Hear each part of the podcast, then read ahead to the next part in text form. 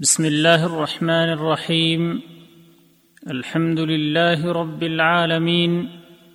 والصلاة والسلام على أشرف الأنبياء والمرسلين. نبينا محمد وعلى آله وصحبه أجمعين. ومن تبعهم بإحسان إلى يوم الدين. أما بعد.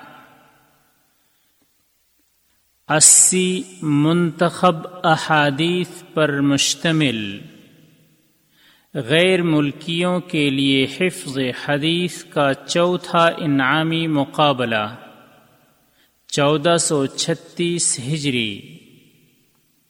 اعداد ڈاکٹر مرتضی ابن عائش۔ ترجمہ ابو اسعد قطب محمد الاثری۔ نظر ثانی، ذاکر حسین وراثت اللہ۔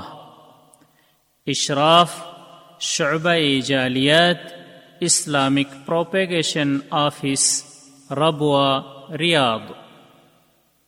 مقدمہ۔ الحمد لله الذي أرسل رسوله بالهدى ودين الحق ليظهره على الدين كله والصلاة والسلام على خاتم النبيين، نبينا محمد وعلى آله وأصحابه وأتباعه إلى يوم الدين. أما بعد، اسلام دنیاوی و اخروی سعادت مندی کا دین ہے۔ یہی وجہ ہے کہ وہ فردی، خاندانی اور معاشرتی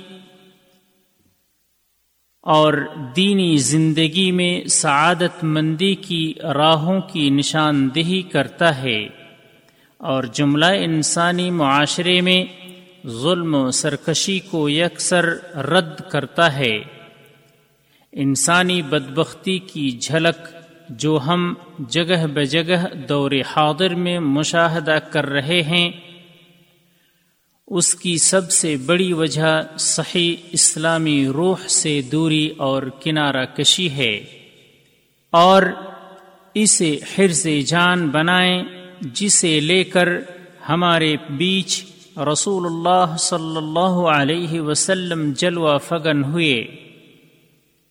لو یہ رسول اللہ صلی اللہ علیہ وسلم کی احادیث کے منتخب گلدستہ آپ کی خدمت میں پیش کرنے کی سعادت حاصل کر رہے ہیں۔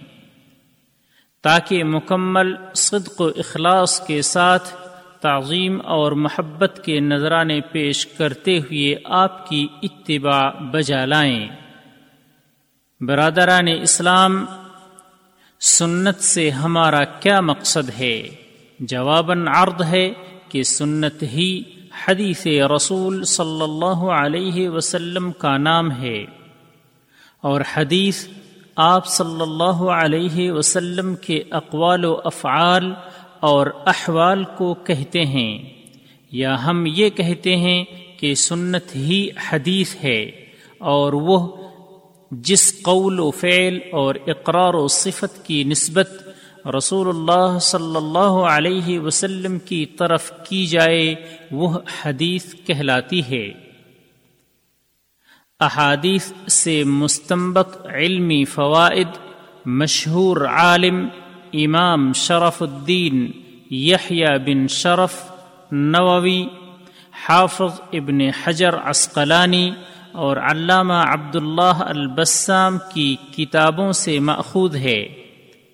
اللہ تعالی دین اسلام کی اس عظیم خدمات پر انہیں بہترین بدلہ عطا فرمائے۔ اس کتاب میں بعض علمی اور دعوتی مسائل کے استمباد کی بھی تھوڑی سی کوشش کی گئی ہے۔ اللہ تعالی اسے قبول فرمائے۔ آمین۔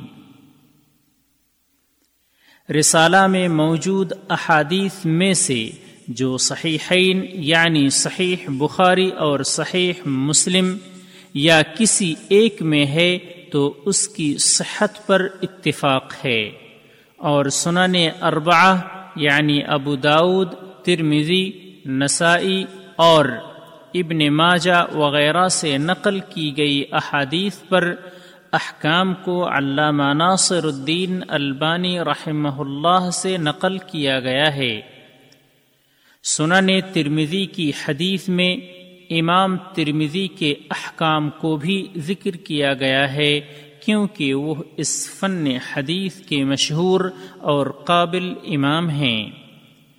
اللہ تعالی ان سب پر اپنی رحمتیں نازل فرمائے۔ حدیث کے جمع انتخاب میں اس بات کی کوشش کی گئی ہے کہ وہ موضوعی طور پر عقیدہ شریعت اور اخلاق سے متعلق ہوں اور اسے پانچوں زمروں میں اس لیے تقسیم کیا گیا ہے تاکہ کسی بھی زمرہ میں شرکت کرنے والا سن چودہ سو چھتیس ہجری میں منعقد ہونے والے مسابقہ میں موضوعی احادیث سے محروم نہ ہو۔ اللہ تعالی سے دعا گو ہوں کہ وہ اس کتاب کو شرف قبولیت بخشے اور اسے نفع بخش بنائے۔ ان نہ سمیع مجیب۔ میں فضیلت الشیخ خالد بن علی اب الخیل، مدیر المکتب التعاونی للدعوة وتوعیت الجالیات بالربوة في الریاض، کی خدمت میں گلدستہ تشکر و امتنان پیش کرتا ہوں، جن کے عمدہ مشورہ اور رہنمائی نے ہمیں اخلاص، دقت اور حکمت کے ساتھ دعوت ربانی کے میدان میں ہر نفع بخش کوششوں پر آمادہ کیا۔ اسی طرح ہم فضیلت الشیخ ناصر بن محمد الحویش، مدیر قسم الدعوہ و توعیت الجالیات بالمکتب کی خدمت میں ہدیہ شکر و سپاس پیش کرتے ہیں، جن کے سچے جذبے اور مسلسل ہمت افزائی سے اس کتاب کی تیاری اور متعدد زبانوں میں اس کے تراجم کی نشر و اشاعت عمل میں آئی۔ اور بالخصوص حدیث شریف کا یہ چوتھا انعامی مقابلہ برائے جالیات چودہ سو چھتیس ہجری انہی کی کاوشوں کا اصل مرہون منت ہے۔ اخیر میں ان تمام احباب کی خدمت میں نذرانہ تشکر پیش ہے جنہوں نے اپنی رائے، کوشش یا مفید مشوروں سے ہماری رہنمائی فرمائی۔ خصوصاً ہمارے وہ بھائی جو ہمارے ساتھ، ہمارے ہی شعبہ میں کام کر رہے ہیں اور ہمارے آفس سیکرٹری جناب عبد العزیز مضعوف حفظ اللہ کو خوب خوب ہدیہ تشکر قبول ہو۔ اللہ تعالی تمام بھائیوں کو اسلام و مسلمانوں کی طرف سے دنیا و آخرت کی تمام بھلائیوں اور سعادتوں سے ہمکنار فرمائے۔ وصلى الله وسلم على نبينا محمد وعلى آله وأصحابه وأتباعه والحمد لله رب العالمين